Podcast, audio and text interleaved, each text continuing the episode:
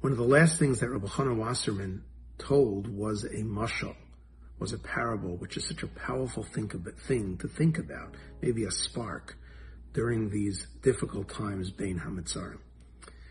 Rabbi Hanan gave a mashal of a uh, student who was looking to find out something about farming. He had never, ever seen a farm. He had never heard of anything about farms. And uh, yet he wanted to become an apprentice of a farmer.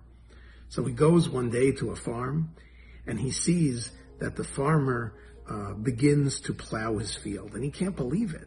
Why would he take a perfectly good field and toss it and turn it and push the whole thing over? But okay, the farmer says, you're just learning. You have to see how we farm, how we bring about grain. Next, he sees him take a bag of grain, perfectly good seeds, and instead of using them or eating them, he starts to throw them all over the field. And he can't believe it. Why would you take perfectly good grain and throw it all over the field? And the farmer said, you have to still learn. You have to see the whole process to understand. Next, he sees that the grains have finally come up. And now he understands. Obviously, you're trying to grow a field of, of wheat, and he sees the beautiful wheat stalks, and he begins to understand what it means to farm.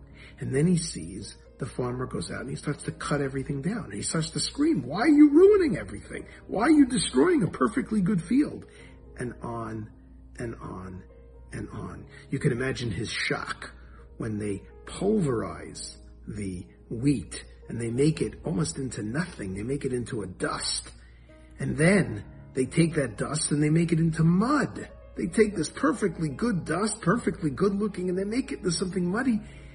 And then they put it in the oven to burn. Of course, when he finally sees the bread, so he understands. And the farmer says to him, you tipesh, you're just an apprentice. You don't understand. You have to see the final product to be able to understand. So too, said Rabbi Chana Wasserman, the Jewish people have been turned over, have been thrown, scattered throughout the earth, and they've been cut down, and they've been smashed, and they've been pushed into the mud, and they've even the last step of the process.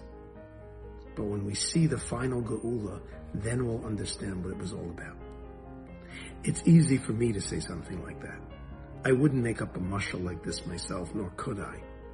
But to understand that Rabbi Chana Wasserman said this at the last speech that he gave in the ghetto, the Amunah of gadol, and the message, the powerful message which we need to take, even at this time of suffering, is that Akadosh Baruch Hu, who is so much wiser than we, he has a plan.